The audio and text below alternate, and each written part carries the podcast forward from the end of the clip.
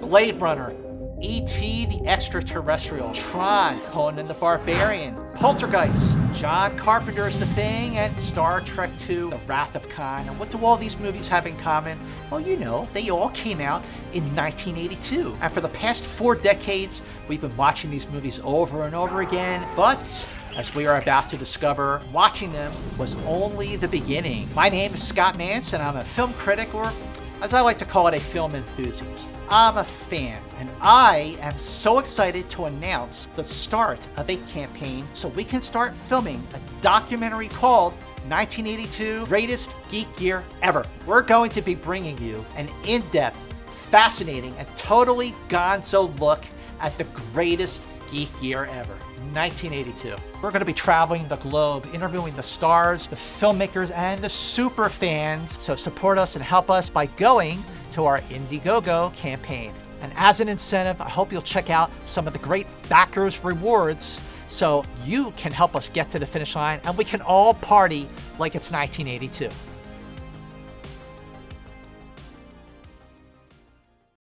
If you're a fan of Inglorious Treksperts, but just don't want to hear all that Star Trek all the time, uh, listen to us on the 430 movie.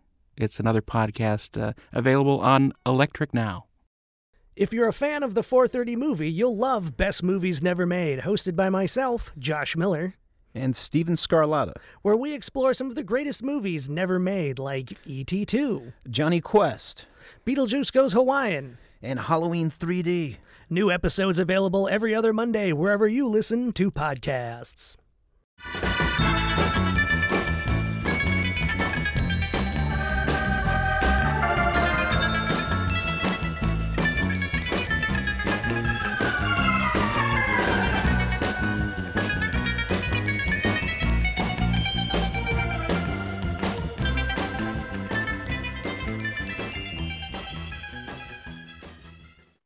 Hey, this is Mark A. Altman. And this is Daren Dochterman, and we are the Inglorious Treksperts.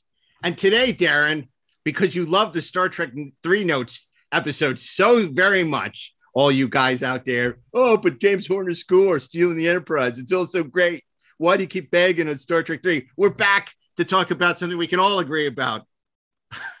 what went wrong with Star Trek Insurrection?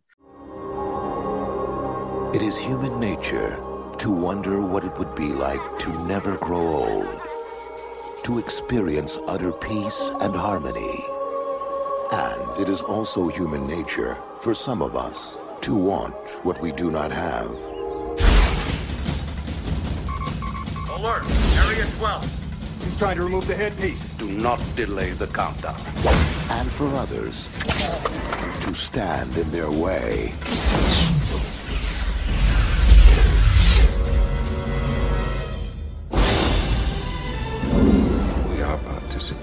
Outright theft of a world. They were never meant to be immortal. Who the hell are we to determine the next course of evolution for this people? Radiation coming from the planet's rings continuously regenerates our genetic structure. We're only moving 600 people.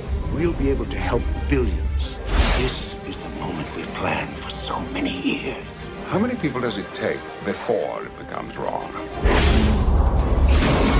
People does it take, Admiral? Who wouldn't be tempted by the promise of perpetual youth? There are hard choices to be made. Send your ships. Don't let go of this moment. Looks like you're planning on doing some hunting. Return to your quarters. That's an order. No uniform, no orders. The environmental anomalies may have stimulated certain rebellious instincts which could affect everyone's judgment. Except mine, of course. Okay, Data, what do you think we should do? Saddle up. Lock and load. On December 11th. Move these people out! Stand in defiance. Definitely feeling aggressive tendencies, sir. Hold your ground. If a court martial is the only way to tell what is happening here, I welcome it, Admiral. Join the rebellion.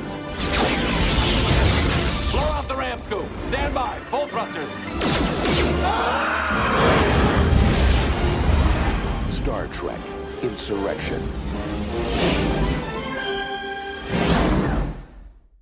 Otherwise known as Star Trek Regeneration, which they then dropped that title. Then it was going to be called Star Trek Revolution, Revolution number nine, maybe I don't know. Then it was then they were going to call it Star Trek High Treason.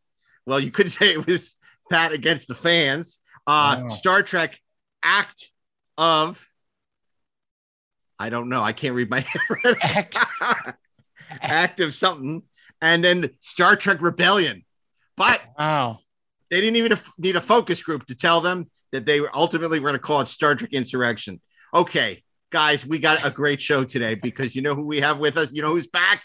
Who's Oh, back? not only is honorary Trekspert and Dota Dragon's Blood showrunner Ashley Miller back on the line via automated telephone telephonic device. Uh, he calling us from an undisclosed location. From Uh, his bunker. Ashley Edward Miller is back. Hey guys, uh, it's great to be here. I cannot wait to talk about Star Trek for unlawful carnal knowledge. There you go. and it's a real treat because one of our favorite guests is back. And if somebody knows something about keeping franchises going and, and making them better, well, it's this man. It's the president of 20th. I always say, say Fox, but I, I got to drop that 20th Century Films. Steve Asbell. Steve's back. Hello, Steve. Guys, nice to talk to you. Thanks for having me back. Well, it, what what could be better than talking about Star Trek Insurrection? Well, I just I just have to say I'm thankful to you for inviting me back, considering I continue to fail to have anything to do with Star Trek officially. So I live near the Paramount lot. That's about as close as I get. So Well, uh, unless 20th Century, unless Disney's bought the rights to Star Trek and we don't know anything about it, you don't See, have that much to talk do about it now. Trek. You- okay, I- okay. So, so look, here's the thing. I was watching Insurrection today to prepare. I don't often prepare for these podcasts, but it'd been many, many years since I saw it. And, and this is indicative of the problem with the movie. I'm watching it, and you know, people listen to this podcast know I have a, a son who's uh, 12 years old, who's into a lot of the same genre stuff that we are. Right. And uh, he's seen all the Star Trek movies up until um, Star Trek First Contact. He knows the good ones, he knows the bad ones. Um, and he walks in, says, What you watching? I said, I'm watching Star Trek Insurrection. So he sits down for about three minutes and he's like, This is terrible. What is it? Why are they singing Gilbert and Sullivan?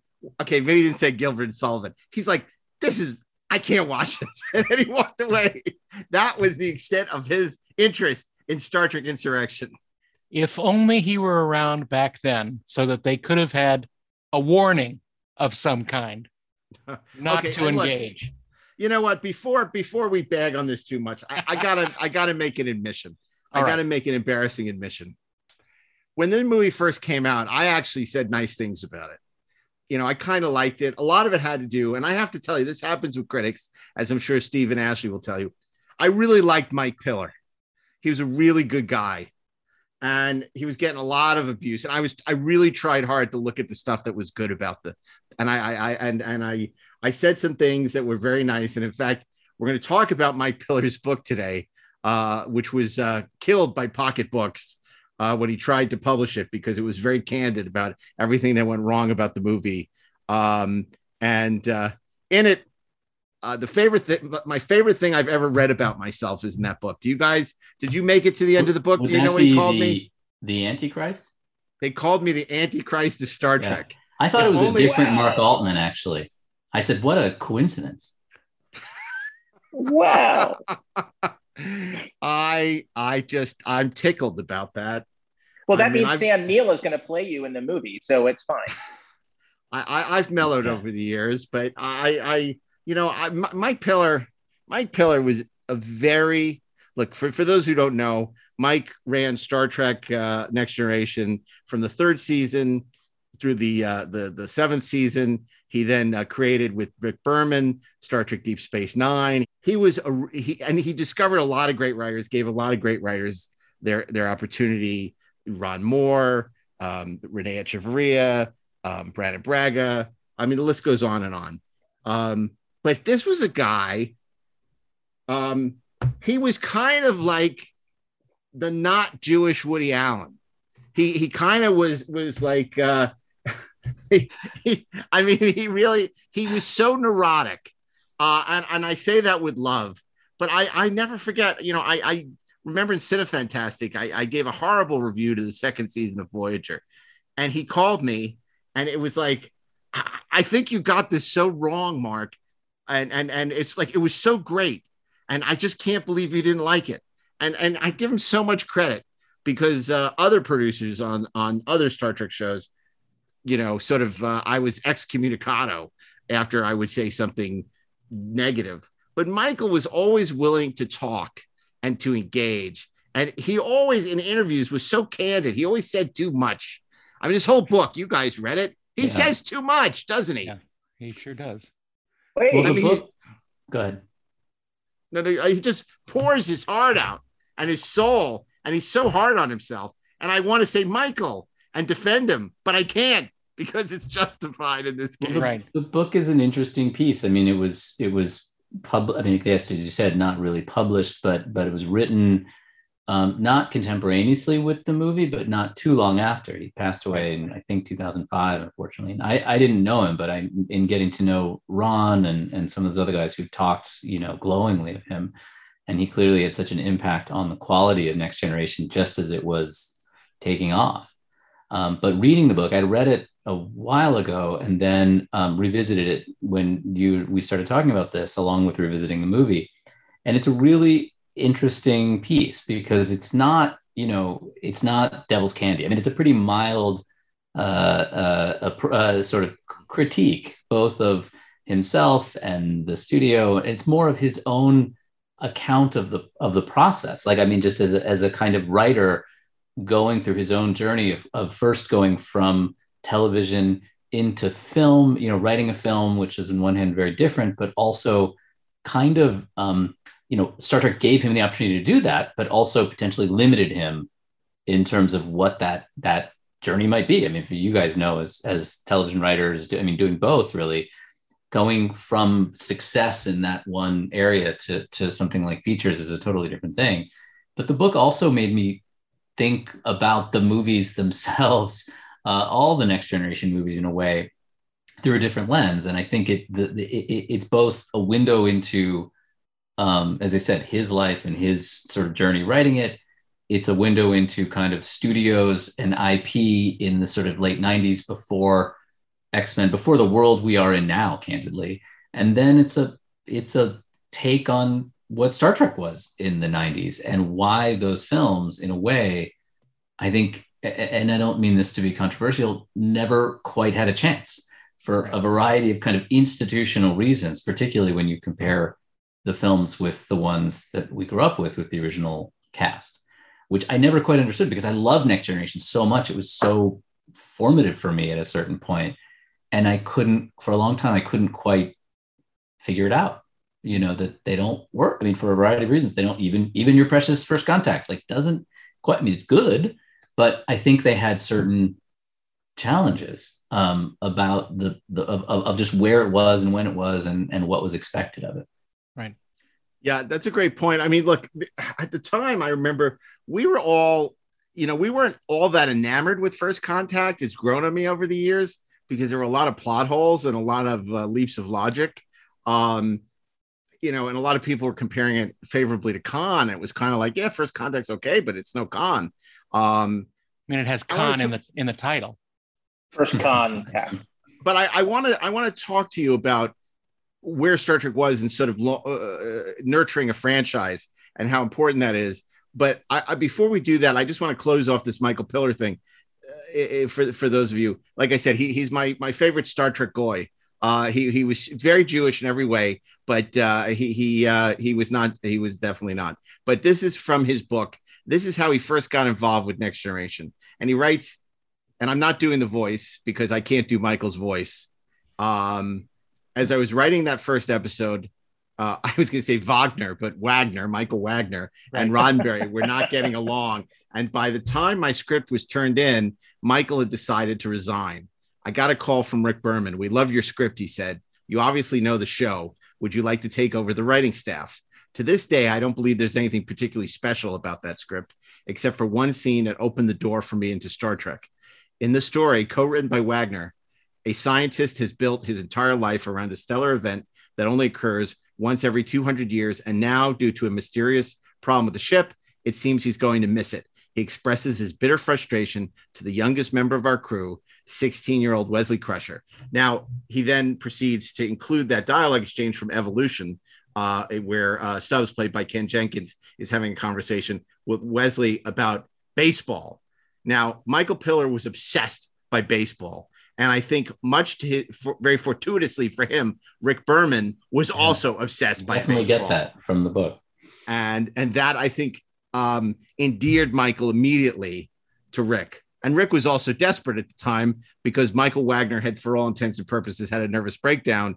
Uh, you know, uh, a couple of, you know into the at the very beginning of the third season, and it was already a show in trouble after the first two seasons, and Michael Hur- uh, Hurley had just left. So I think Piller was looking pretty good to him right there, and uh, it, it worked out for the best.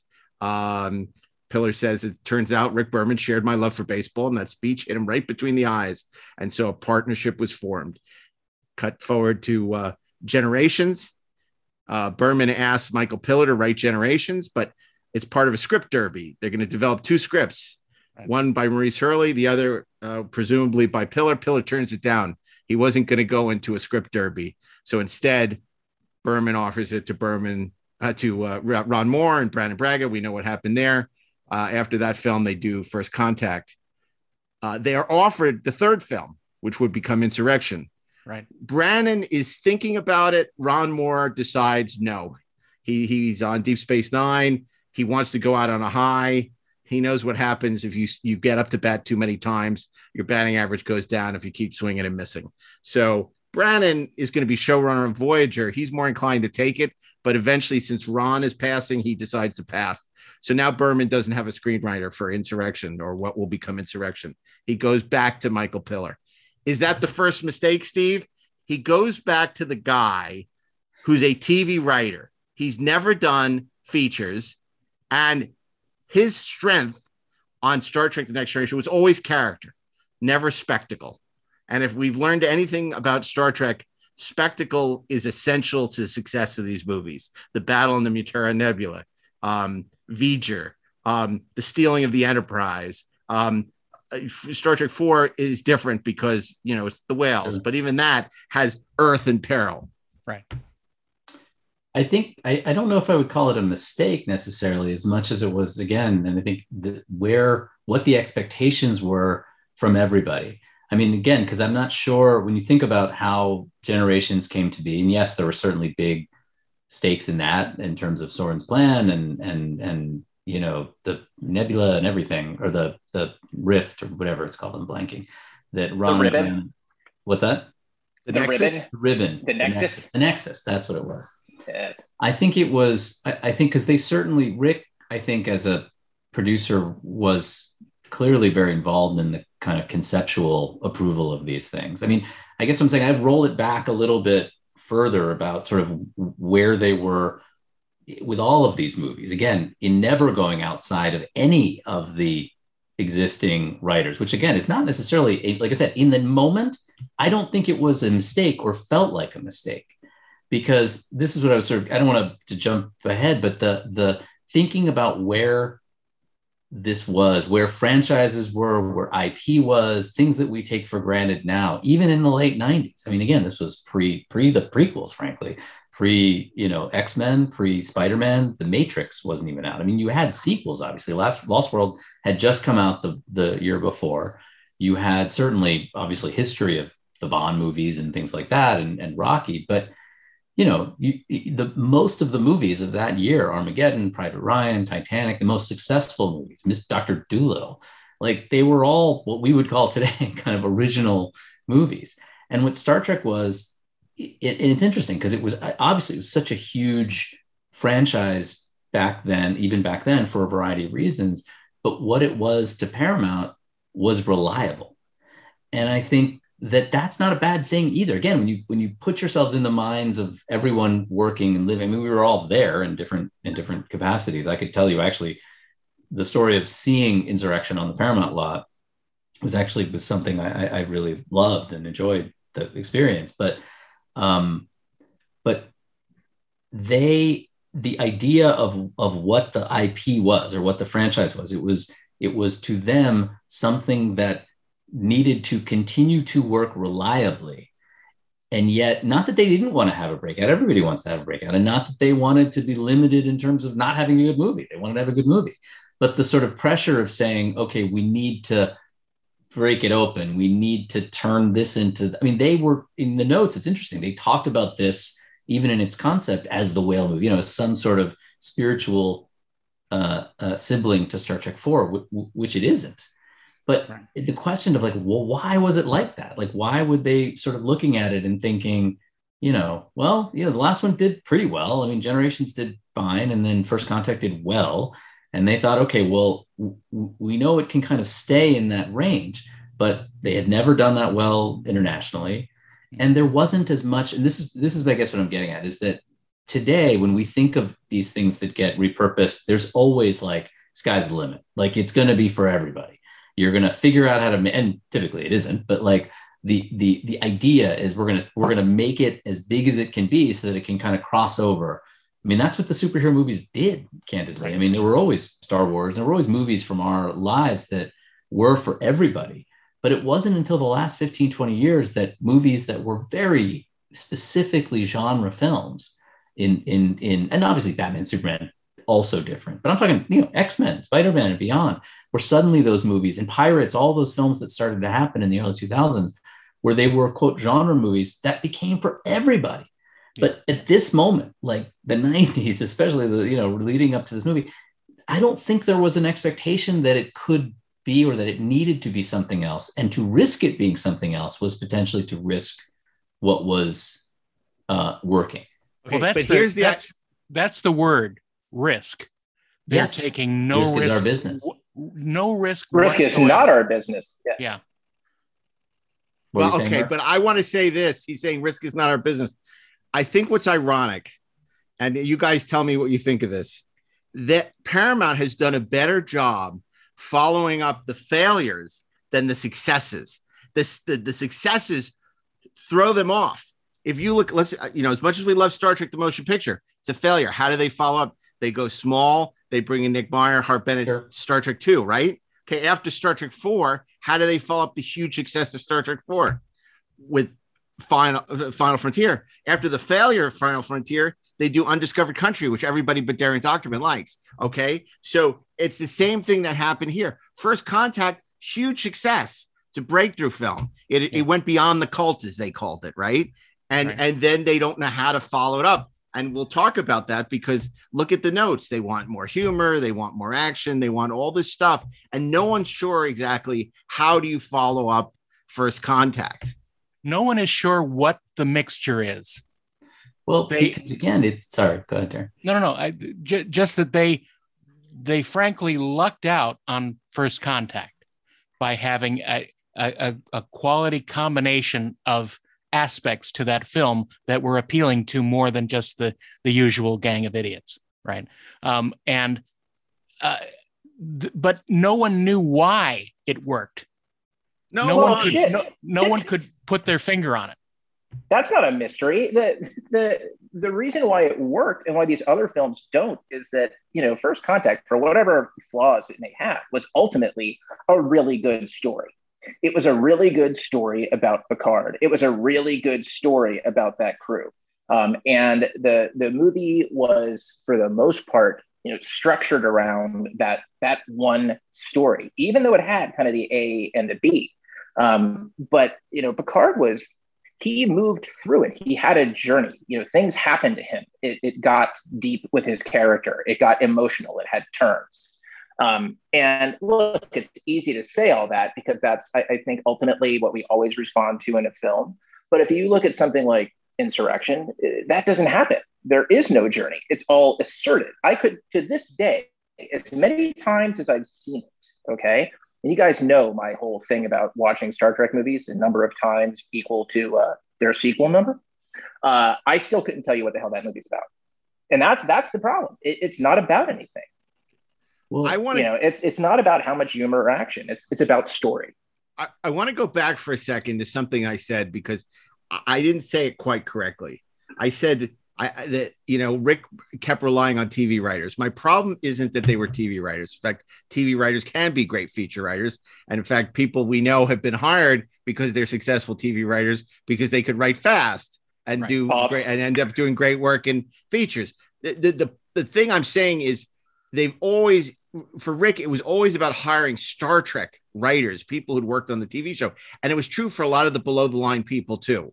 Um, Herman Zimmerman for production designer. Um, you know, a lot of the, the, the you know the other people other than DPs, they generally looked inside the Star Trek family, which is interesting because even though Star Trek Two was produced by the TV division, it was no one who had anything to do with Star Trek, which brought a fresh, fresh eyes to it. So I want to read you what Michael Piller says in the book about uh, hiring a Star Trek TV writer and why, in his opinion, it's the right decision. He says a writing assignment for a Star Trek movie would certainly attract all sorts of good writers with credentials in feature films. Why then wouldn't the studio and Rick Berman seek out new blood to write the new Star Trek movie instead of giving it to another old television warhorse like me? The answer can be found in Roddenberry's box. I happen to like the box. A lot of writers don't. In fact, I think it's fair to say most writers who've worked on Star Trek over the years would like to throw the box away. It may surprise you to learn that when I took over as head writer, the entire writing staff of Star Trek The Next Generation was so frustrated and angry with Gene Roddenberry, they were counting the days before their contracts ex- expired. And indeed, every one of them left at season's end. He wouldn't let them out of the box, and they were suffocating. My first time in Roddenberry's box was during the very first episode I worked on as head writer. We were already in production of season three. Four shows were finished, 22 still to go. There were no scripts and no stories to shoot the following week. Desperate, I bought a spec script that had been sent in from an amateur writer named Ron Moore, who was about to enlist in the US Navy. It was a rough teleplay called The Bonding and would require a lot of reworking, but I liked the idea. So, and then he goes on to explain how he changed that uh, because in the future, people don't mourn death. And uh, so Roddenberry said no to the script and Piller changed it. So the problem is that the kid is not mourning the death of his Right. mother and and put a spin on it. He says that was Roddenberry's box working to their advantage. Can you explain a little bit more about Roddenberry's box uh, to people who don't know what that means? You want to Ashley, you want to explain Roddenberry's box? You want me to? Um, look, I mean, the the simplest way of putting it is that I think, and it changed over time, but uh, but Roddenberry uh, looked at his stories as a way of talking about um, people as we evolve, right? As we become better. Uh, and in many ways, those aspirational qualities that he wanted to imbue his characters with and his society with, um, I- think at times were uh, overinterpreted uh, into uh, into a lack of conflict. Or I think that there were writers who believed that that meant um, that those things, those those fundamentals of drama, right? People who are actually in con- in conflict, not having a policy debate, but in real conflict, um, weren't allowed. Uh, and I think that you know, yeah, of course. Like I, I can't imagine any writer who wouldn't chafe under that interpretation. Um, and when you start talking about things like there there isn't any mourning in the future, there's a part of me that goes, shit, I guess he missed Star Trek too. But um, you know, by the same token, I also kind of understand what that means, right? That it's oh, okay, you're evolved enough that um, that your that your that your grief, that your mourning, that your your ability to let go is not impeded, right? That we've we've evolved enough that that we can process a death and we can move forward. Right. Um, and that's that's what was missing. I would argue that that is endemic to the show, and the idea, meaning both its use in the show and its its uh, how they managed to get around it in the success of the show.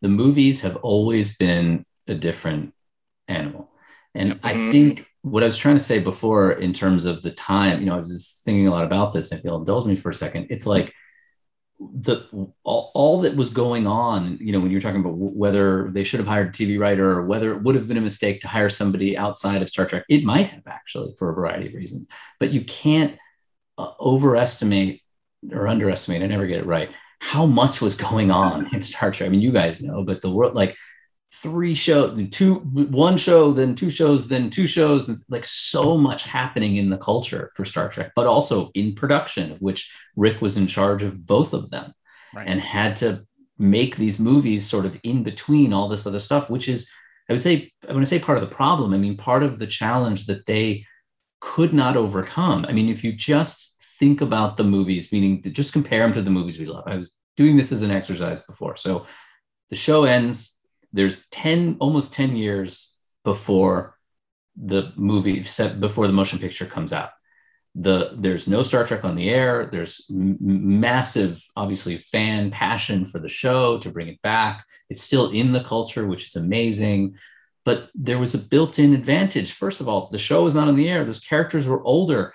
The context that they found themselves in were different. The it was easier to go and say we're going to get robert wise like it wasn't i mean yes roddenberry was as you guys have covered you know you know and have covered so well on the show um, his relationship to that process was complicated. But those guys coming back even in the motion picture which is the which actually does both which is a great episode and a great movie about those characters later in their lives and they're split apart at the beginning of that story kirk is wrestling with being an admiral. Spock is wrestling with his humanity and whether he should come back. Everybody you know there can they get it back together again?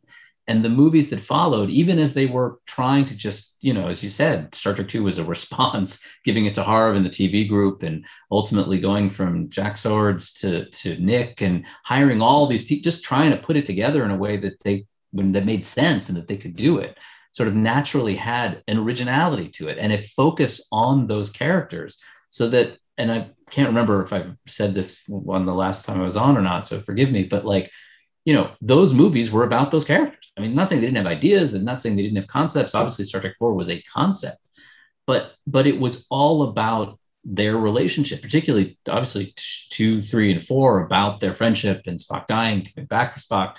And then, you know, even up through five and, and six, they didn't have to to worry about being episodes because they sort of knew they had the bandwidth to to I mean it's, interesting in a sense when you think about Leonard directing you know much like you could argue well that was Frakes coming in to direct you know first contact and and this one.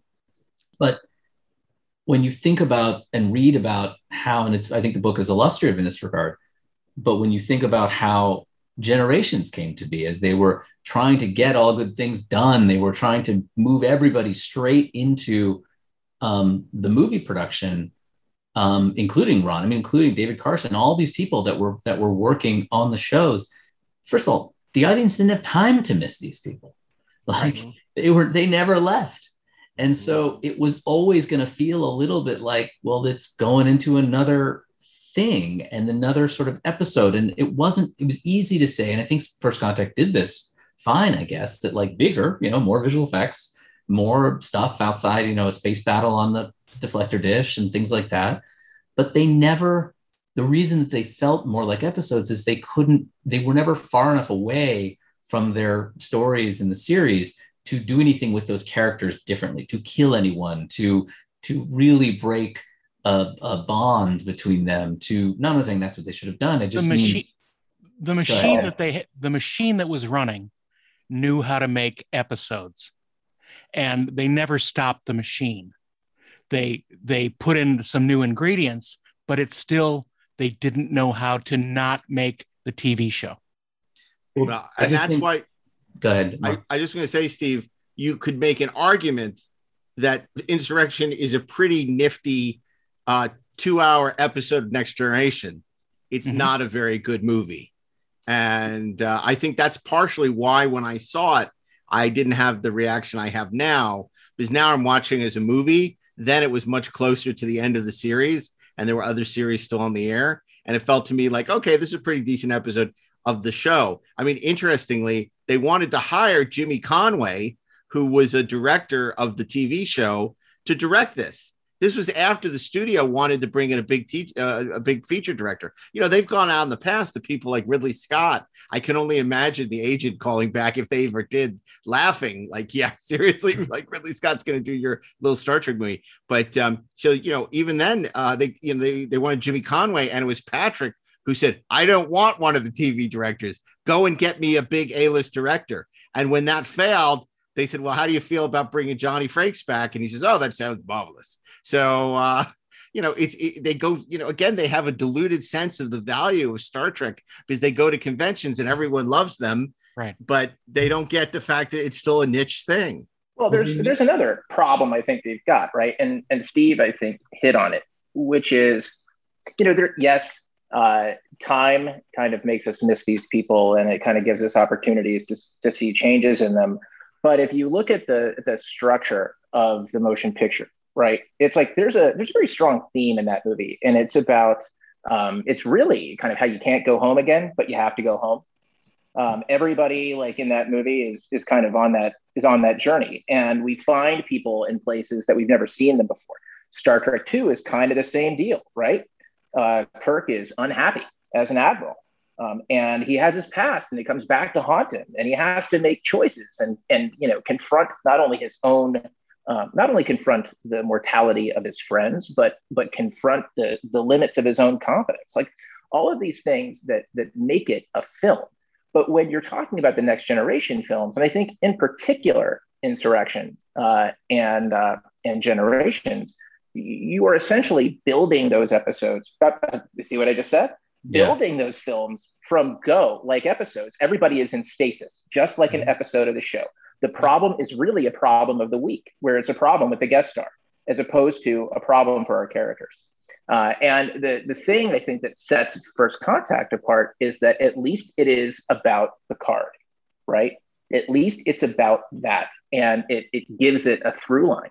But it, it, they never did anything like, you know, like like like what had to happen in the in the movies. They never did. Well, Admiral Picard is coming back, right? Or you know, Captain Riker. I mean, the, the closest they came was bringing Worf aboard on First Contact after blowing up the Defiant I mean, that was that was as close as it got.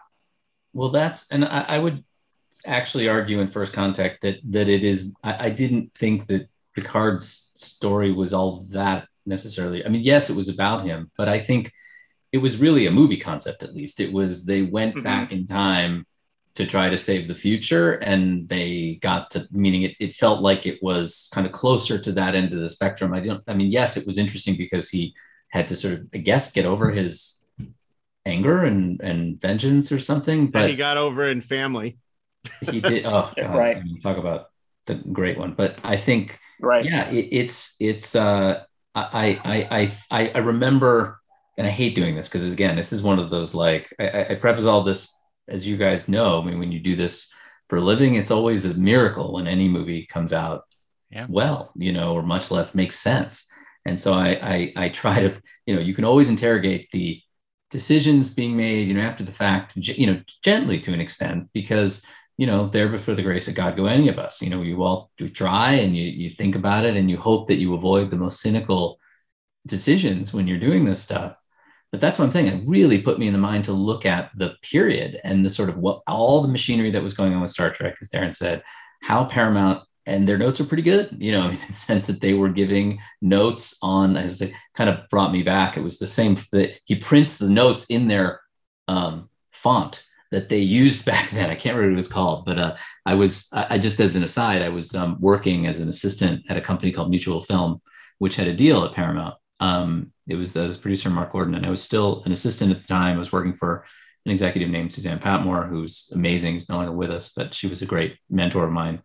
Um, and I'd eventually become an executive there. But at the time in 98, I was still an assistant and our office was on the Raleigh lot across the street from Paramount. And it was, I mean, first of all, one of the best commissaries at the time, like Absolutely. little hidden places ever.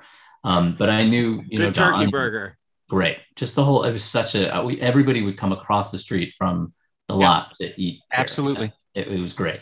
Um, and my, my friend at the time was working, was an assistant to Michelle Manning um, and knew how big a fan I was and got me into one of the screenings on the lot in the Paramount Theater.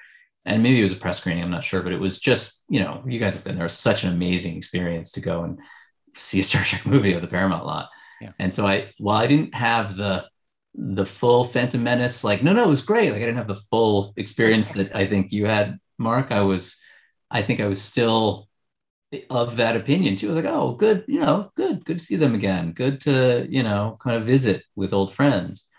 But it it really um, it just didn't have a concept. I mean, that's the thing. It's just it didn't. I remember thinking about insurrection and, and the idea behind insurrection, and I thought, oh, Hunt for October. They should do something cool where you know Picard goes rogue and they don't know why, and they have to send somebody after. If they send one of his Riker or somebody, they have to send someone to go kill him. And then you realize there's something else that he's uncovered, and you know you make him Marko Ramius. I'm not saying that was necessarily the way to do it, but you start to think of the other genres of movies, just as right. when when Nick talks about Star Trek Two and Hornblower, and and you know gave it such a kind of grounded quality, um, in addition to the the sort of execution of the writing and the directing, um, that it's as we say a real movie. Like you you you can watch that film and enjoy it for its dramatic values, which are really good, you know, as well as being great execution of those characters that we love for so long. And I think that, and it's not to to to throw any shade at, at Michael or, or the other writers who again were working with within what they had to work with. Mm-hmm. Uh, you know, they finished at the beginning of that that book. He's like, it's like summer '97 or something. You know, so you know, First Contact came out in the fall in the November, I think, wasn't it '96 um, or October, somewhere in the fall. Yeah.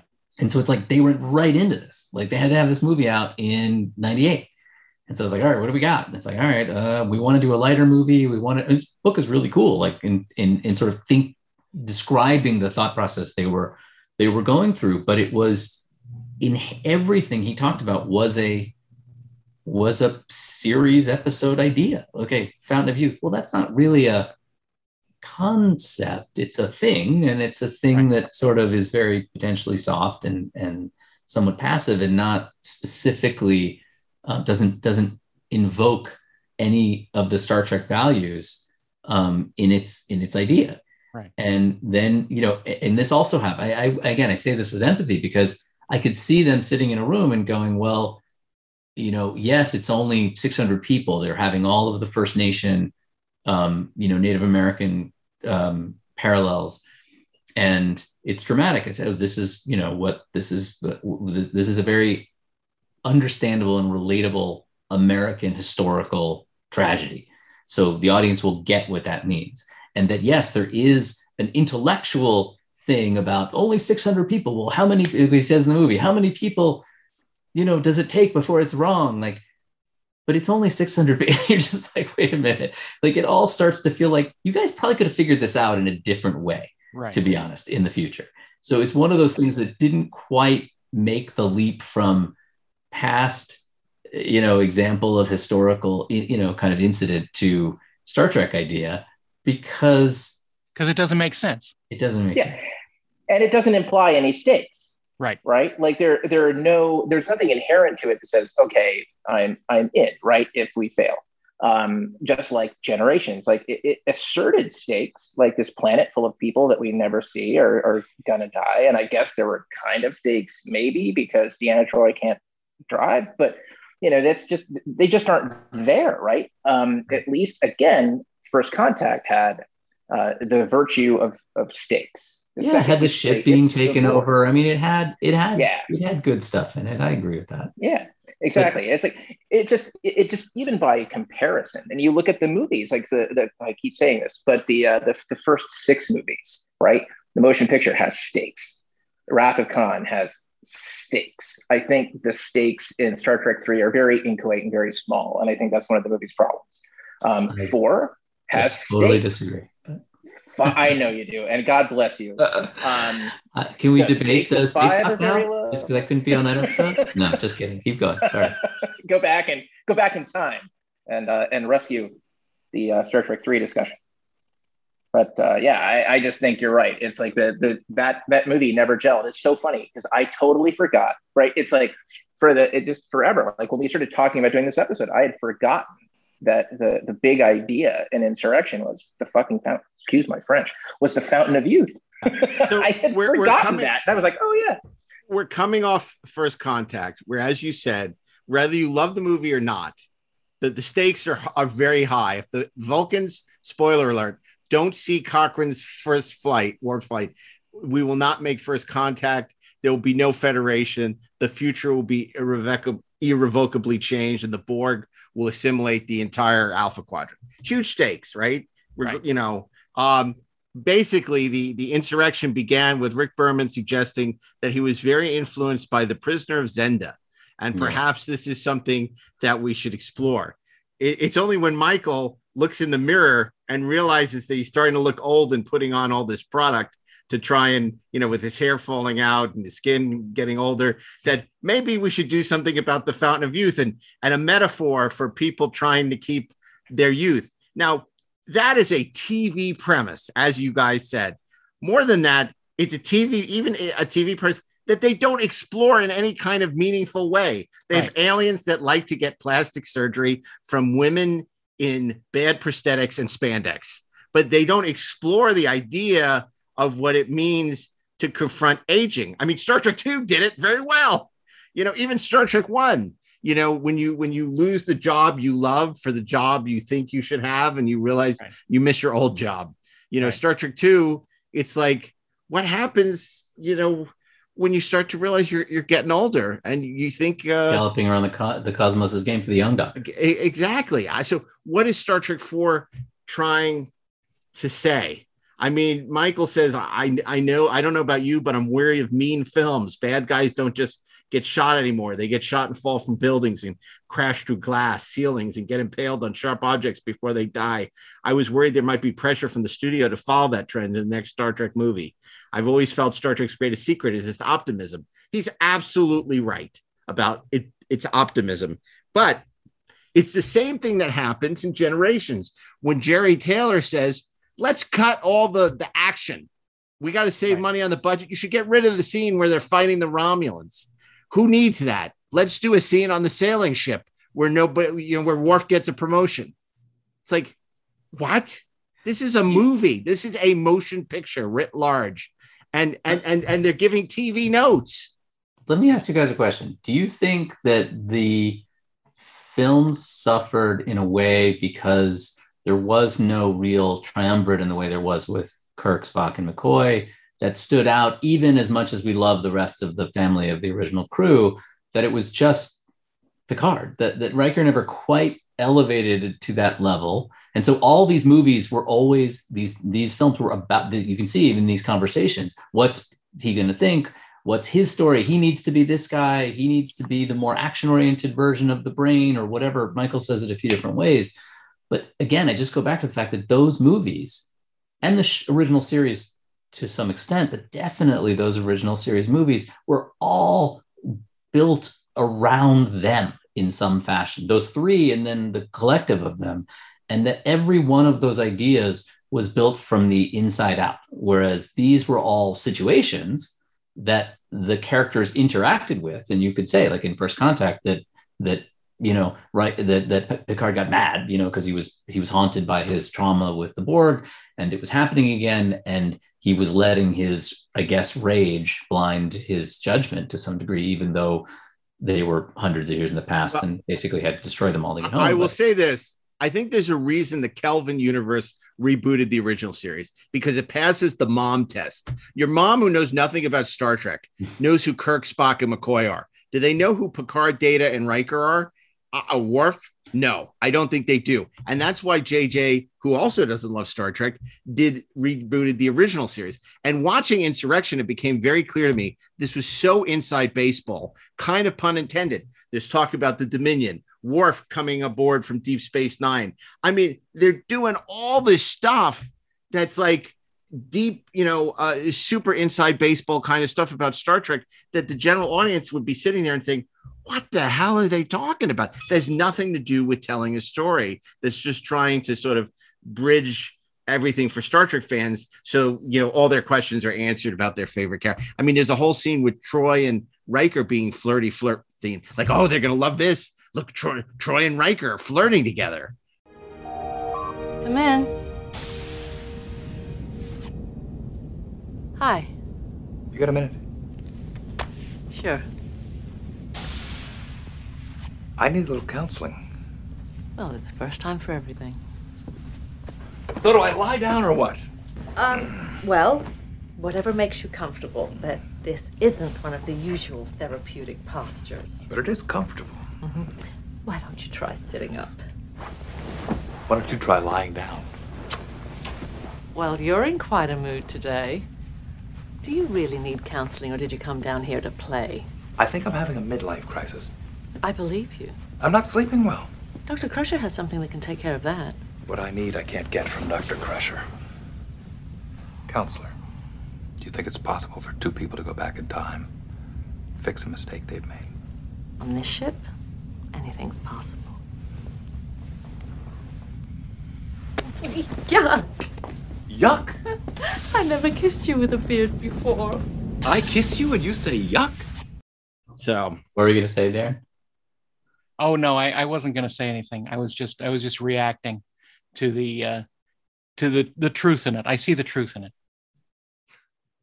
You, Well- you, you speak your truth.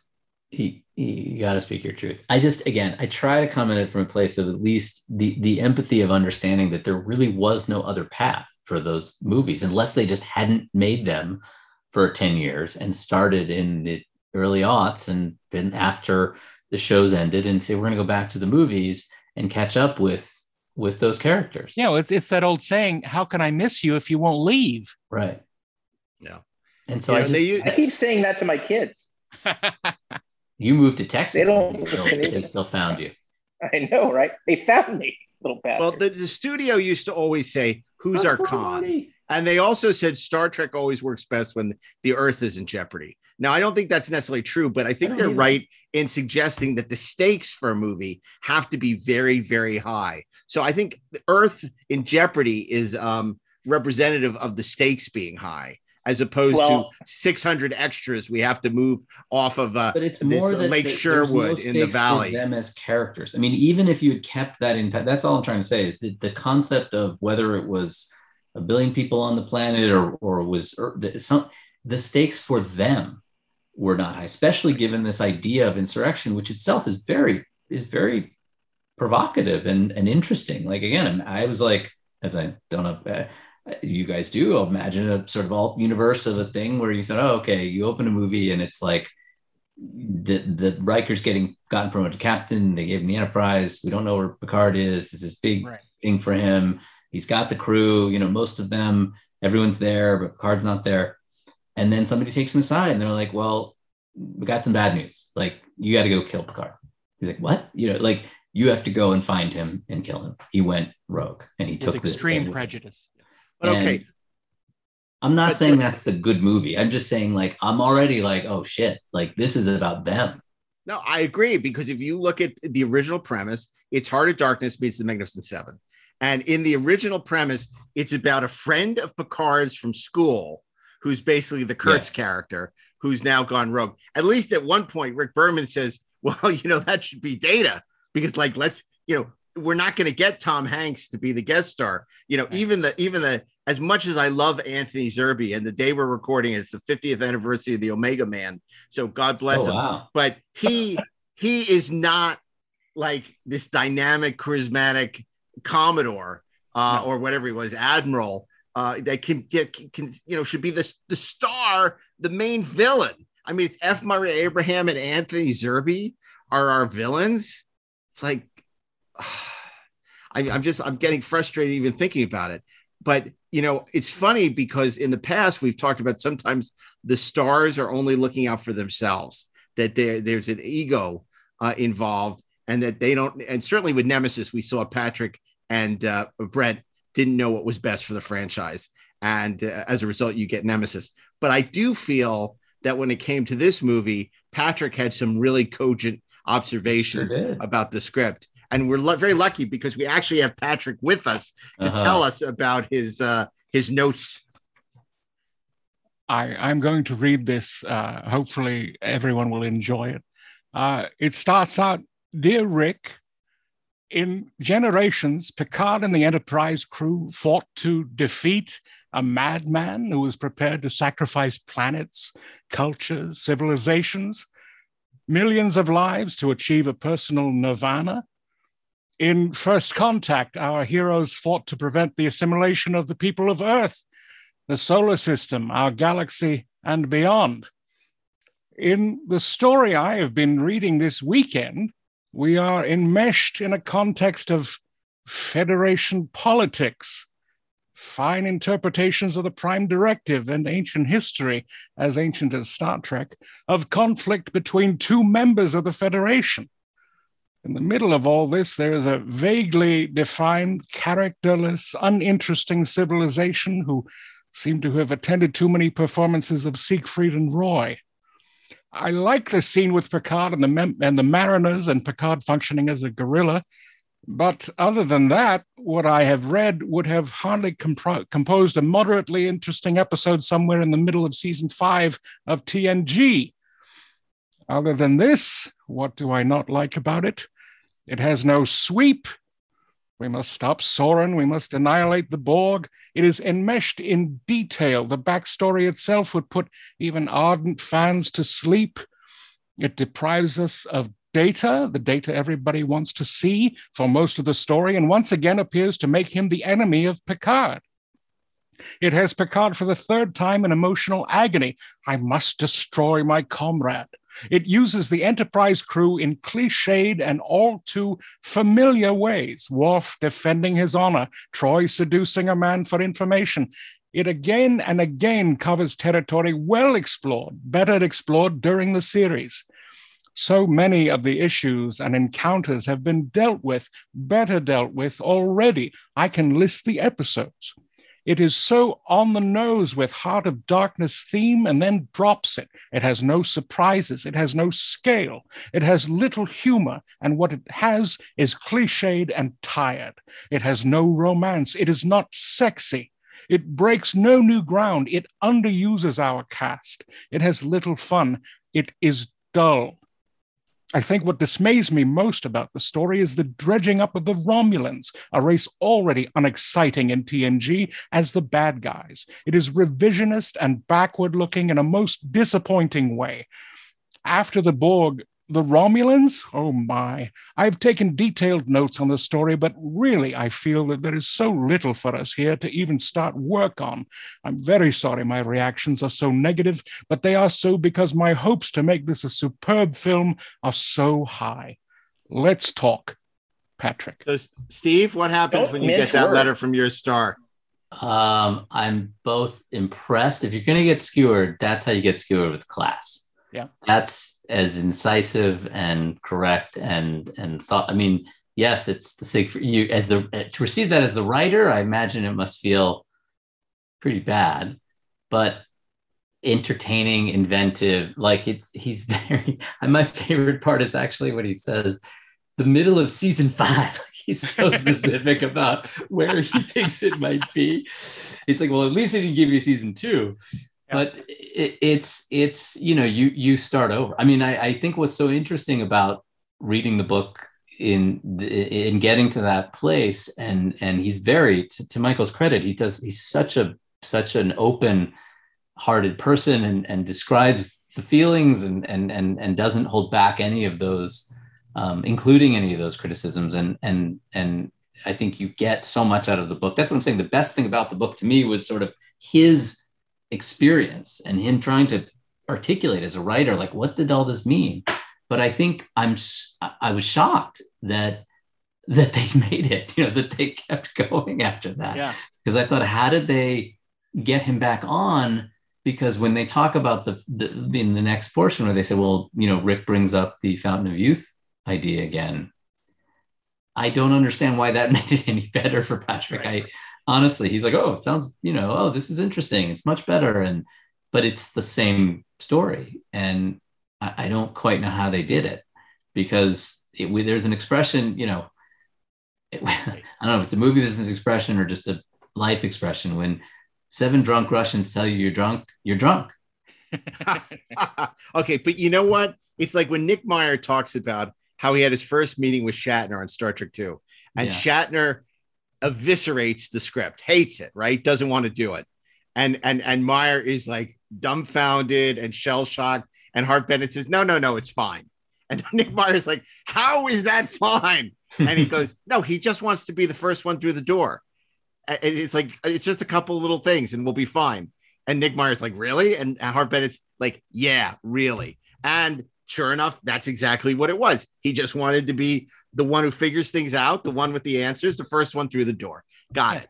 Patrick, it's kind of the same thing. Hmm. As soon as he hears Fountain of Youth, he, it, he's the center of like, oh, I'm getting back my virility. I'm the man of action. Now I can get into fist fights and I can do because I'm not the old fogey who's like the patriarchal figure, you know, the father. Now I'm young and cool and I'm John McClane, like in Starship Mine again.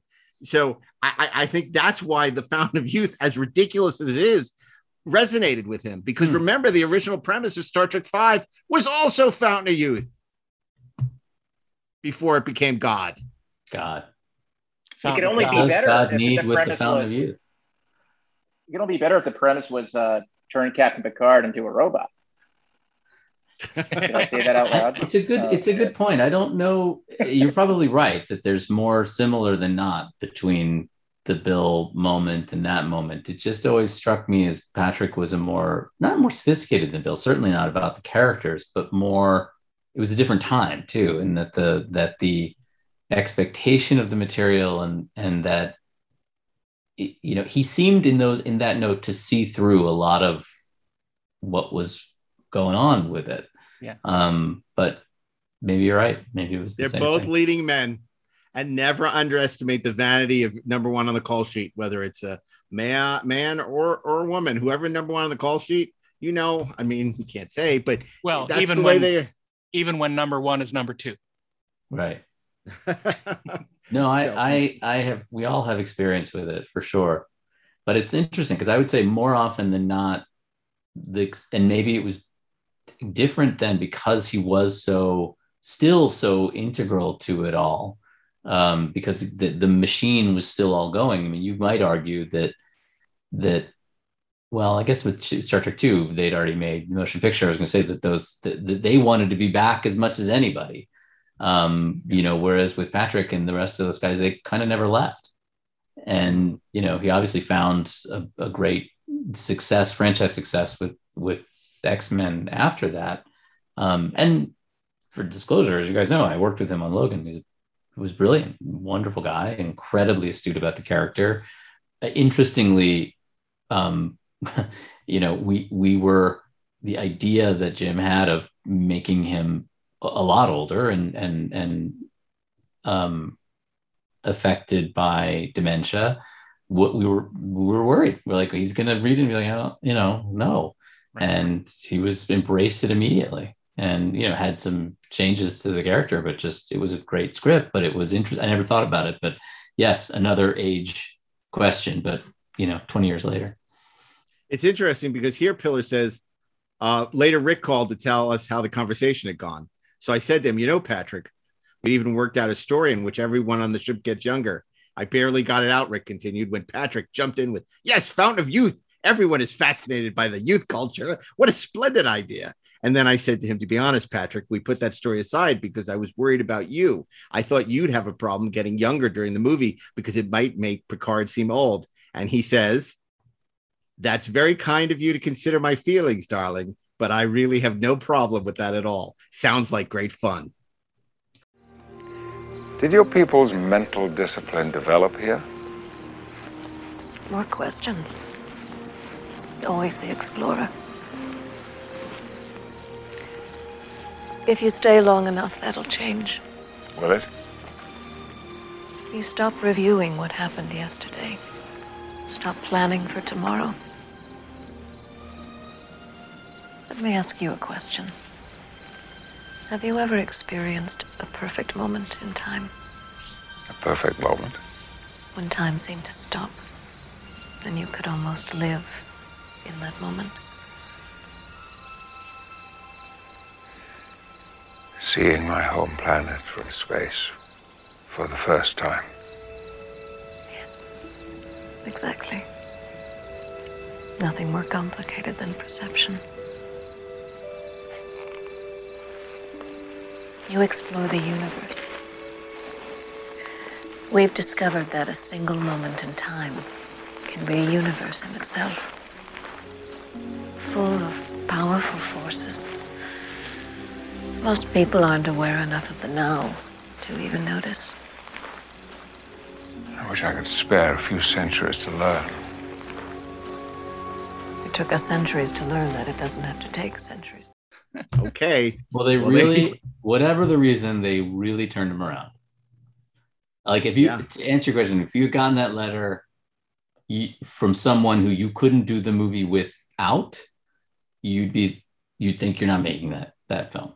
That was a pretty thorough exhortation, if that's the right word, of of of of the proceedings. Mhm. But Well, I think also you said, why didn't they just stop? The fact of the matter is, the train had left the station. And again, it's the, the old Star Trek release date. It's like Paramount needed product. And they figured, you know, it's like the TV show. By the time they rolled cameras, they'd have something to shoot. And that's, uh, that's what I'm trying to say. That was everything. And it's not to say that, that the studio didn't want it to be good. I mean, everybody wanted it to be good, obviously, or, or better than the last one. They just, it needed to be reliable for its audience and have a movie to release at that period that that was satisfying to to the Trek audience. And so it's a it was a different I hate to say it was a different time because that's such a cliche, but it really was.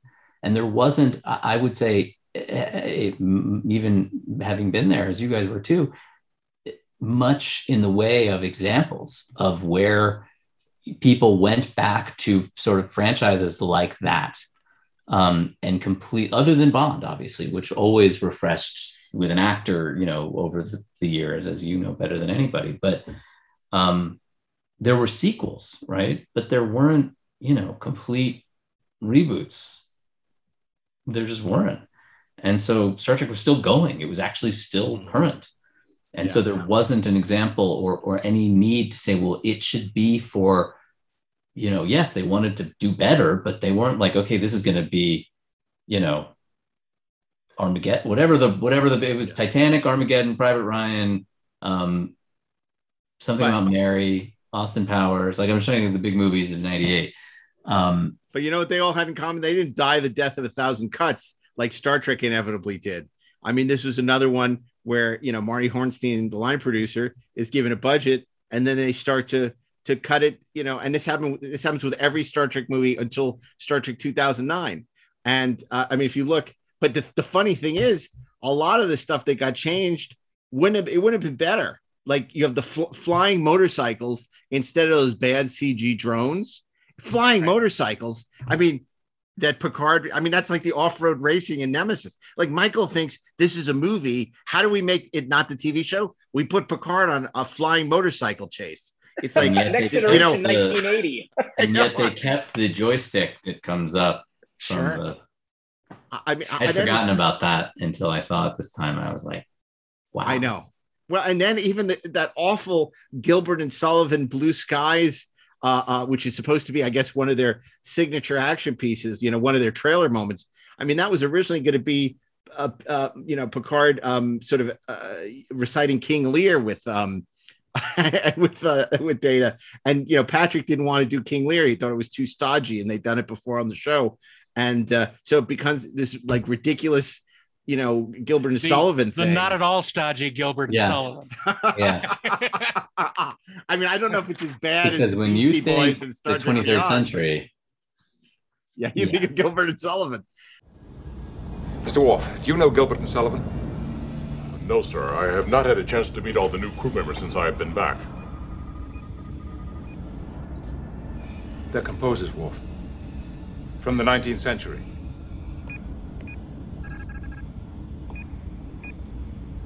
Data was rehearsing a production of HMS Pinafore just before he left.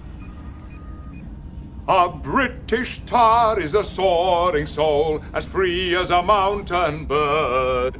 His energetic fist should be ready to resist a dictatorial word. Sing, Worf, sing. His nose should pant, And his lips should curl. his cheeks should flame, and his brow should furl. his bosom should heave, And his heart should glow. and his fist be ever ready for a knockdown blow. His nose should pant, And his lips should curl, his cheek should flame, and his brow should furl, his bosom should heave, and his heart should glow, and his fist be ever ready for a knockdown blow. Prepare the His eye should flash with an inborn fire, his brow with scorn be wrung. He never should bow down to a domineering frown, or the tang of a tyrant tongue. His heart should stamp, and his throat should growl. His hair should curl, and his face should scowl. His eyes should flash, and his breast protrude. And this should be his customary act. We need something to bring the kids in. Yeah. The youth culture. what I love is you got at least this great Jerry Goldsmith soundtrack with Brent Spiner singing Blue Skies on it just for completists. Wouldn't want to miss that. What, now, were there parts that um, were good or that, that that had more potential than was executed of the movie? That's a good question. Ashley, what do you think? Uh, well, first of all, I think that there were a number of scenes that uh, would have been improved greatly if they had actually done something with the blue screen in the background. I mean, uh, you know, I mean, look, it's to me, I don't know. I think I think that there is a problem with that movie that is like original sin, right? It was like it was born into it, and there might have been sequences that that could have been better right? Like I think that maybe you know that that last uh, bit of action could have been it could have worked, right? But the thing is, like it, it could only have worked better in terms of the mechanics because what was behind it uh, was all missing, right? There was no character in it. There was no stakes in it. Um, as I said, it's like I saw that movie I don't know how many times, and until like you know we started talking about this episode, I completely forgot the goddamn premise. Um, you know it's there were so many things that, that are in the fundamentals that are missing that no amount of dollars it doesn't matter if it's drones or if it's motorcycles um, or whatever it is if it's not about anything it's still not about anything right? I yeah i don't disagree. I was trying to think of i mean i liked the idea that that obviously that picard has to remove the pips and take off the uniform, and that I like that he raids the armory. That he actually has to sort of become, you know, the idea of a of a, you know, in the military, Ash, you know, where there's the idea of the the Air Force, you know, the folks that are up there, and then the folks on the ground who get shit on the grunts who do the hard work, but everybody in the Air Force and and you know pilots like they have it good. And the idea that this airman in a way this captain in the of the you know has to get down again it didn't happen in the movie but the idea right. that he would have actually had to become or join perhaps an existing guerrilla movement mm-hmm. where he had to really see what was going on. You know when they come to planets when they come if there was real interrogation of the sort of federation policies even or just you know what happens you guys come here and think we all want to be there and we don't you know, or something where he has to be the idea of him fighting right on the ground against a larger, more technologically advanced force with a group of underdogs could be appealing. Sure. It's cowboy diplomacy, as Spock called it in uh, Unification, right? And it's just something that Picard doesn't do a lot. It would have been, uh, there's a version of that that is very interesting. Um, it's just that it, it, I think the, the film really hedged its bets on that I mean, quite a lot. I'm being, I guess, generous, but can I ask you a question? Why did they? I was just because when you mentioned the blue screen thing, Ash, I thought that that was a mistake. Like I, with the end climax where they're in the collector and he's climbing the ladders and and Ru'afo is after him, it looks like they just forgot to um, comp something in. They, the they, didn't forget. They didn't forget. They ran out of money. They ran out of money oh. and time because yeah, those were reshoots. So it was an actual blue screen. Like they just were like, well, we'll just make it look like a blue. Okay, I was just they wow, had never, they did they did test screening them. and they had to reshoot the ending, um, just like on Generations because it tested so badly, and uh, they reshot it. And I, I think it was a combination of the studio not wanting to spend the money, and I also I think that uh, you know it's not like the, the digital era now where you you know you literally yeah, uh, prints could be beamed uh, you know the, the morning that they're uh, being exhibited you know they had to they had to make prints they had to distribute you know there was a lot it was done optical it would have been expensive so i think there are a lot of reasons they didn't do it and i think they really just didn't want to throw good uh, money, you know, after bad. I mean, I I have to say, what's amazing about that movie is one of the things they got so excited about and they were touting was you're going to finally see the captain's yacht. Like anyone Right. cares. You know, we've been talking about this. It's in the blueprints. It's like, oh man, Captain Yacht. You know, I think if there's anything like Geordi getting his eyesight back, at least that resonates. It's yeah. Sentimental. uh, by the way, I think that was a really good idea. you know, that I, that notion which was which was touched upon about what are you going to tell him one of the one of the antagonists says to picard what are you going to tell the guy you're going to lose that you're going to tell you know this guy and and it's a at least started to touch on a character conflict of some some sort and almost sets you up for something where if in a different story Geordi would have done that you know would have sacrificed made some sacrifice you know for that reason, knowing that he was not going to have his eyesight. Because again, it's small, but it's it's character. Also, there's a tiny thing like I may be never. I'm always a little confused about how transporters work, but there's a whole thing at the end where the ship has to kind of race along the outside of the exploding collector in order to get close enough to. Apparently, there was a two second delay, which was stretched into like 15 seconds somehow. And the fire is kind of coming up and coming up and the ship is getting closer and it's he's beamed out just as the ship passes overhead. That's not how transporters work am i wrong? I'm, is that right? Uh, no now you're getting nerdy. sorry no i'm sorry I- I will it was say, just because I- I, I was think- watching it and i thought you know they're usually you know I, i'm usually very good at having these these issues with movies that I've worked on because it's always a matter of oh i missed that or we didn't get that right No, you're you're not wrong. You're very not wrong. critical of it. So, but again, I, I I go back to this idea that it's it's it's it's obviously easy to criticize the movie for its its flaws. It's just I really am fascinated by the by the era and by you know what could have been done differently and and and I don't think it there was a path. I just don't. I don't think there was a not so much of a will. Maybe maybe you're right that it was sort of budget um, appetites from Paramount, but the machine was so huge. They were making so much television, and it was making, I'm sure, in syndication so much money in a way that the film, certainly not the original film, certainly not until Next Generation, just lived on their own. Yeah. You know, decades hence from the show and and got to be their own thing, which these movies absolutely never got. Well, Rick as a producer was very clever. He had his own fiefdom and he had the studio convinced that nobody understood Star Trek except him, which I don't begrudge him. I mean, I Yeah, think it's the reason he's a credit. very, I very mean- rich man right now. And he's done great work. You know, a lot, you know, we're, we're focusing on insurrection, but, you know, he bamboozled them into thinking, as you should, that, you know, only he can fix it, right? Only he knows. And as a result, they they believed it. Even somebody like Don Granger, who now is over at Skydance, who was the Paramount executive for a long time, you know, who knew Star Trek very well, like he bought into the whole idea that we need somebody who knows Star Trek because it's so complicated and you can't bring in somebody from the outside because they don't get it and they won't understand it. And you need somebody who has this working knowledge of, of it because it's Well, really interesting. The irony The movie opens with a Rick Harvin- Berman production of a Jonathan Frakes film. It's amazing. But if you think about the irony of them bringing Harve in as the TV producer, and that's what, you know, worked for two, three, four, and beyond is, and yet Rick was the television producer. I mean, it shows you also just how But. Harve wasn't the Star Trek producer. no, that's what I'm saying. But at least yeah. he was.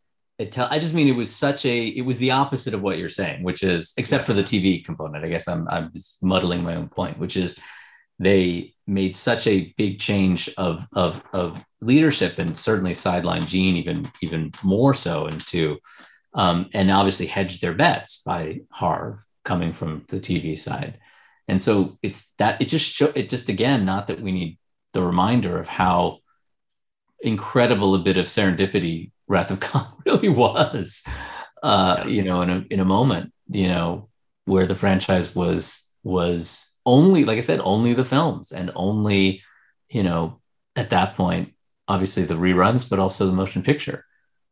And the the industry that was Trek in the late 90s was vastly bigger um, and more profitable, I have to imagine, with with all of the television shows. And so the films were, I think they always still felt like the films were the marquee, literally, but also the sort of marquee product in a way, um, which may not be the way it is these days. But um, but somehow it didn't. It, it, they didn't have a process that was separate or that was um, inviting of of taking that risk of a different set of talent. Um, yeah. But they, they didn't have an incubation system for the films that was different than how they made the series. Yeah, or maybe They another way made to it like TV. they had too much to lose. Yeah. Meaning, in other eras, they didn't have as much to lose. Meaning, they only had the films, or Right. The, the, whereas here it had to. I mean, they didn't have the same.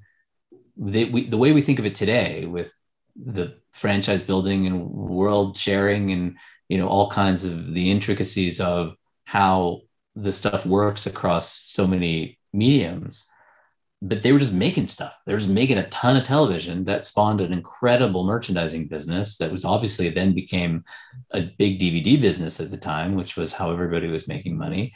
And so it was they if you look at it from that perspective, it was just like I said, that goes back to what I meant by reliable. I didn't mean it as a sort of insult to the to Don or those guys. Right. It was just like it was a big, big thing, big enterprise, no pun intended. I I feel bad for Jonathan Frakes because obviously I've talked to John a little bit about this. He's very, very proud of uh, First Contact, as he should be. Um, he doesn't talk about insurrection much, other than say this and Thunderbirds, you know, pretty much put him in movie jail for a long time. You know, he's gone on to a very successful TV directing career. You know, he's one of the nicest people, uh, super talented. Yeah, I've heard that. I met him Um, a long, long time ago. I've heard he's a wonderful guy. he he's a wonderful guy and he um you know he didn't really get the opportunity to put his mark on this movie you know it's kind of like he's handed a script and then you know the machine again it's it- it's almost because it's produced like tv you know rick berman's the showrunner you know and and and piller's the one who's writing that episode. And john's you know almost like a tv director. So uh, you can't hold him accountable for the you know the things that went wrong there. And i, I think that he did what he could. I, I, I certainly, yes, I would agree with that. Again, in the sense that he was as much a part of the same institution and the process of plugging everybody into it and had a limited scope of what he could accomplish. On the other hand, this movie, I think the concept of this movie and the world, the alien world, the village, the Ba'ku, all of it required a level of, I don't say design and cinematography and lighting. I mean, there were just things that were n- not helped by, I think, some some flatness to it. And it's and it's not to say again. I think he's certainly very. I I think you're right about First Contact. And actually, I think there's more atmosphere in First Contact if you think about it. Just all the interiors and the Borg stuff, and even how much really good night work there is on Earth. Mhm. Even like it's strange. Like it's it, they look like different movies. Even Yeah. Um, and Generations at least had John Alonzo shooting it. Yeah. So as bizarre as it's shot, it's interesting to look at it visually. Whereas Yeah, I actually think is not visually interesting. it's I, I think that's right and i think he lit i know this is a, this gets geeky too but i think going from how we saw the bridge how we saw the enterprise d on the show into that it looked different it looked interesting Yeah. it looked it, It was looked like a actually movie. it looked like a movie like it was really lit Yeah. and i thought in watching this film again both the sort of you know the design limitations of both the ba'ku and the the villains um, but also just the sort of limitation of the village and and what they would they were just they just look like people and It was just the planet of central casting. yes Oh my god! And Donna Murphy, who I've loved on Broadway, is terrible in the movie. And the whole plot with the um the duck blind is straight out of Who Watches the Watchers, Right. which when you're Mhm. comparing it to a better. TV episode, which did it way better, yeah way better. And that's the thing. You're like, I'm. I feel like I'm watching a repeat on the big screen, Yeah. like you're watching a TV repeat. And and even something the the Briar Patch, it's so soft to call it the Briar Patch. There's nothing scary about that, suspenseful about that. Even Enterprise called it what? They called it the Expanse or something. Uh, I mean, at least that even from sounds the better. Mutara Nebula to the briar patch. Right, Like, to the briar patch. Yeah. No, it's true. I mean, you went to, and that was, yeah. I mean, think about the technical limitations of that film, you know, how many years earlier, 15, 17 years earlier. But that's what I mean. Like it, all of those things, it, and it's not to, to knock Frakes in the sense that the part, you know, he, he also has, I think, an interesting year for comedy like Nimoy did. But, but it, again, a little bit of style and, and, um, cinema might have helped it a bit. And that's money. I mean, again, I think what you said that was Marty Hornstein and the fact that they had a pretty tough line on the budget and the script was big. You know, and they were on when you think about it, location a lot. a lot bigger than than First Contact in other than the things that they had to build in First Contact. But you know, But but you know and they, were shooting at night. it has to be on the page first, right? There has to be something to make decisions about. And this is like something that I have a thought I've never had before on all of this until tonight. But you know, maybe maybe part of the problem is this: it was both television and not television at the same time, right? You have a, a director who is essentially operating as a television director. You have, um, you know. Uh, Rick, who is the producer, it's a very producer run film, as though he were the showrunner, but with one writer, Michael Piller, right? Now, uh, on any other show, Michael Piller would have been the, the filmmaker. He would have been the, the decision maker. He would have been the guy with the taste who made the choices. Um, he would have had a Ron.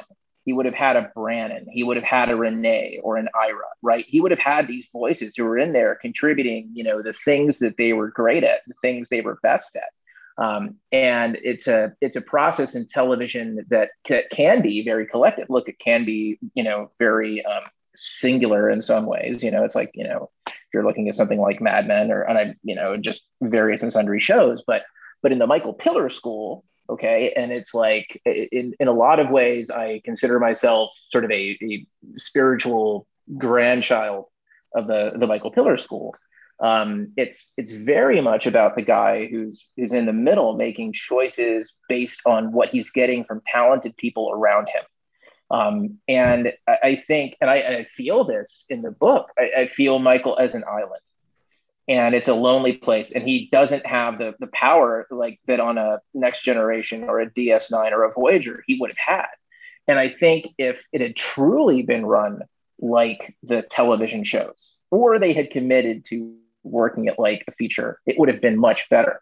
But it was uh, just looking at the process, it feels like this awful, dispiriting um, hybrid that can never really find its feet because you don't have the right people making decisions. Now, maybe I'm maybe I'm screwed up and wrong about that. No, because I think it's you're you're not wrong at all. I think that the, the other thing, and this is the scariest, and I, I've certainly been in this situation where you just you you in the moment you think it's the right idea. You think this is it appeals to you in the way that he's very articulate about in the book, both him and Rick, but uh, both of them about the the um Fountain of Youth about the idea of the clutter arc or whatever it is that he was talking about, um, trying to kind of give it life.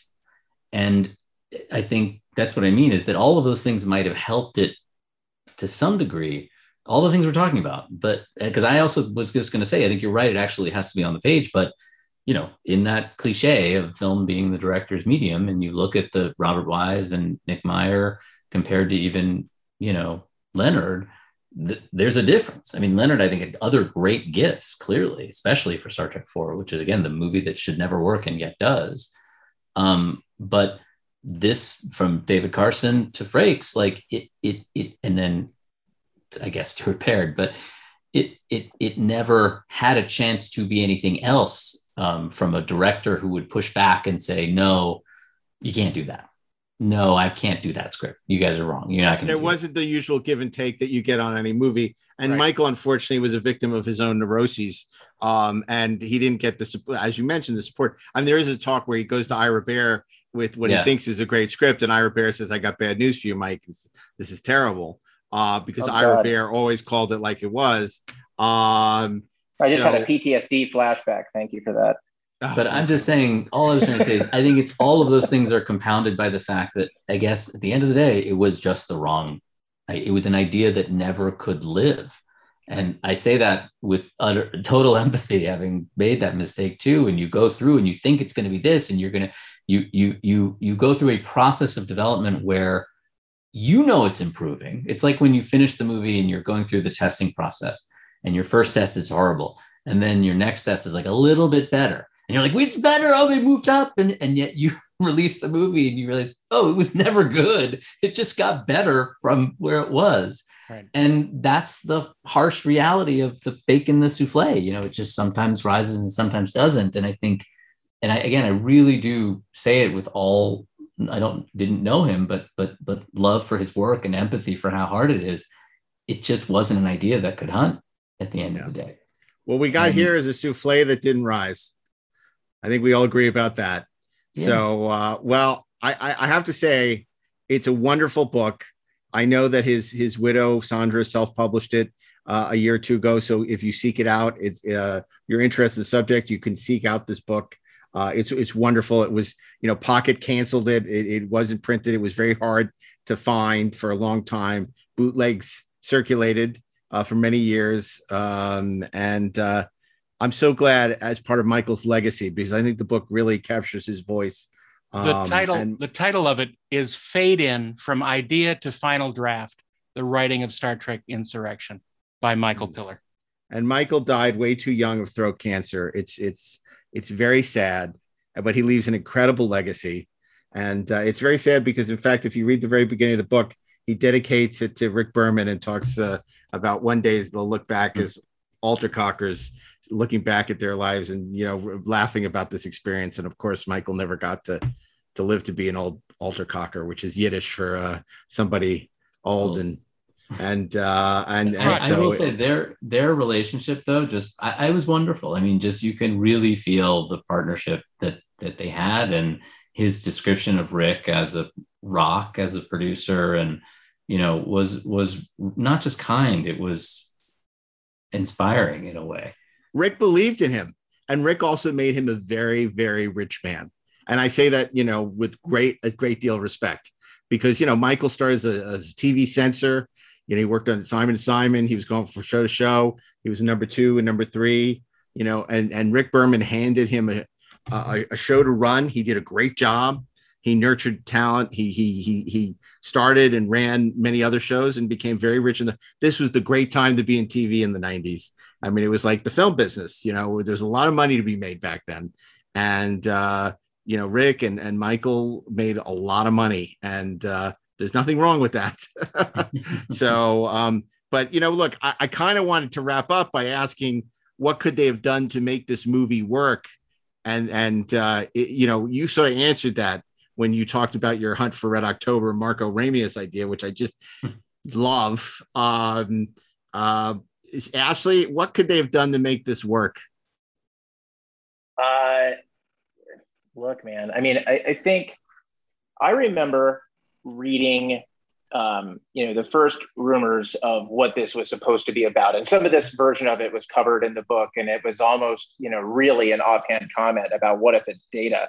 But I do think that there is a good version of this movie that that that wasn't, you know, on the nose with the heart of darkness of it all, where it really is like has has data flipped out right? Is is has data gone rogue in like his own way? Has he malfunctioned you know that it's uh that you turn it into a story about um uh, about dealing with like the changes in your friends you know the, the changes in your life your fears about those things um, that you make it a film about hunting for data and discovering that data hasn't malfunctioned at all um, that data is in fact um, following you know the the prime directive that he is in fact doing everything that you expected him to do um, but there is still a threat and it's a threat with stakes right that it's something that at the very least feels like it has some emotion behind it that it feels like it has some journey um, in front of it and i think you know if, if they had managed to bring that together i think i would have dug that film um, I wouldn't have minded. I'll tell you what, I wouldn't have minded a, a, quote unquote a darker tone if it would have saved us from Worf's pimples.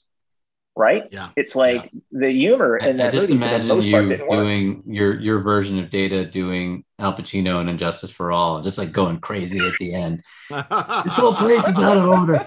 and, and, and and and data uh, you know um all that stuff at the beginning where they're making first contact and they're having uh, uh he's being a picard is being a diplomat and trying to uh, uh, adhere to diplomatic protocol. I mean we've seen that again in the show a million times and it's so soft and it takes Season a while five, for us I to think. even to even get to the story they're trying to tell. And the and the teaser which is supposed to be engaging Right. isn't. Daren what about you? What, what what what do you think they could have done to make insurrection work?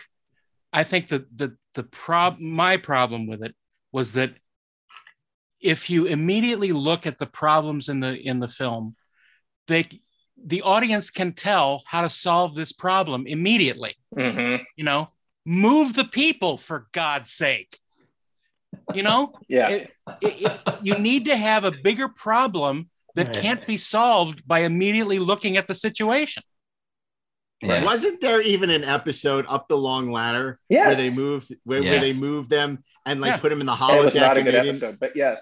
Yeah, That's I the mean- Sorvino switch. Isn't that what they was talking about in the book? yeah You know, Oh the only thing I want to add to that is I, I think, and, and this is just my my final thought on the that Heart of Darkness pitch. One virtue of something like that at least would have been, I believe, that Data would have been a worthy adversary for Picard.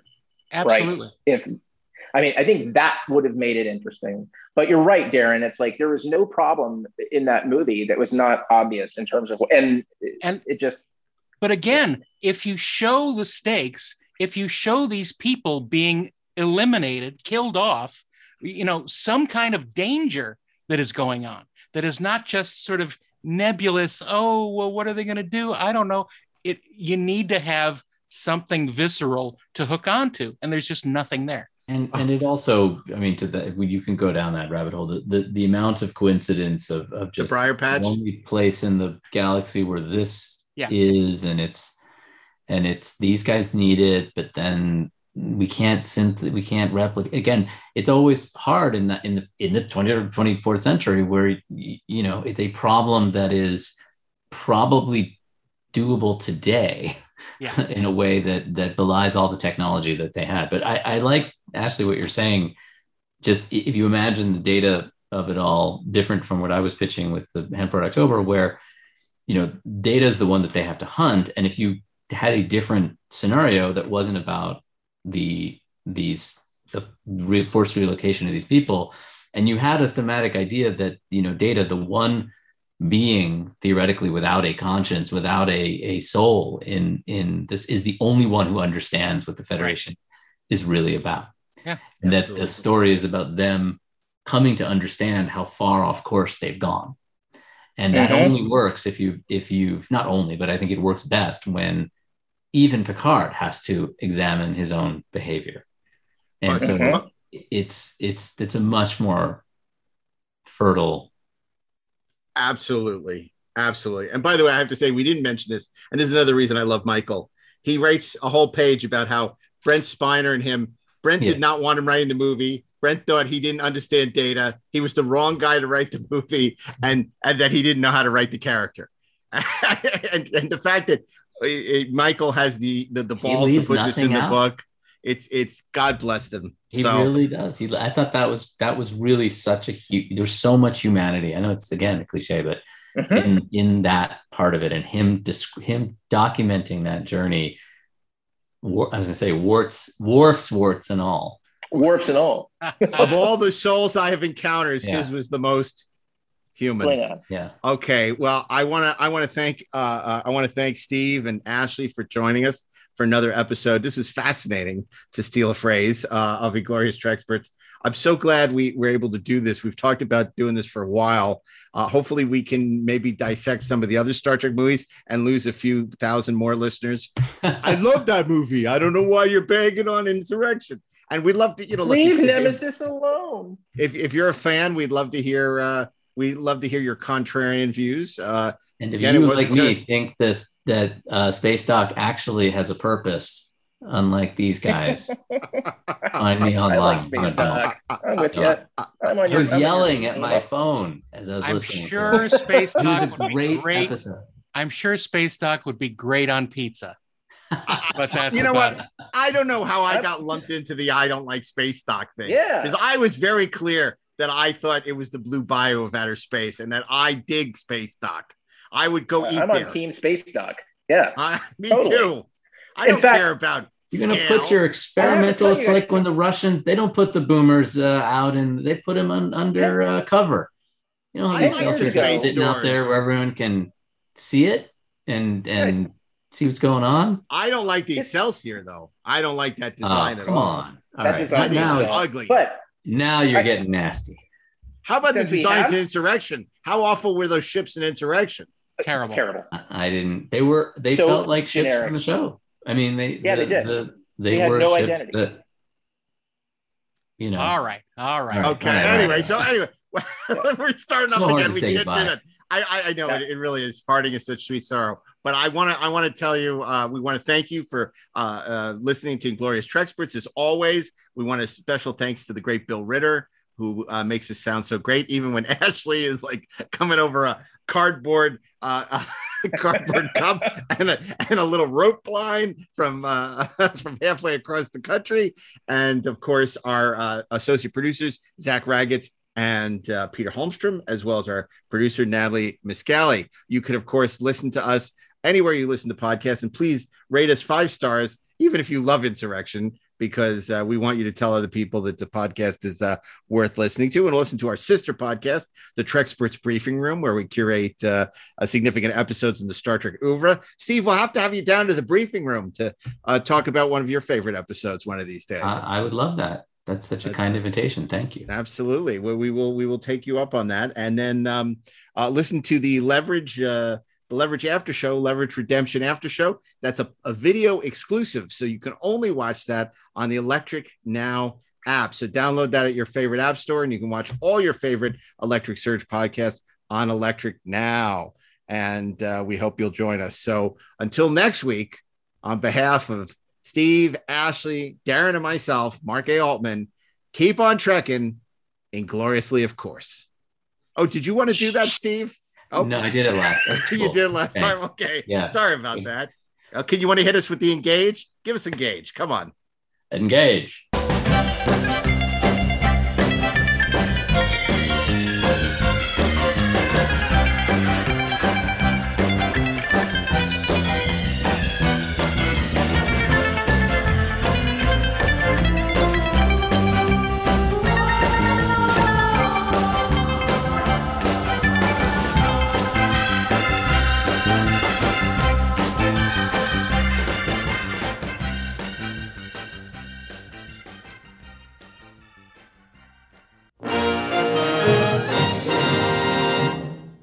You're listening to the Electric Surge Network.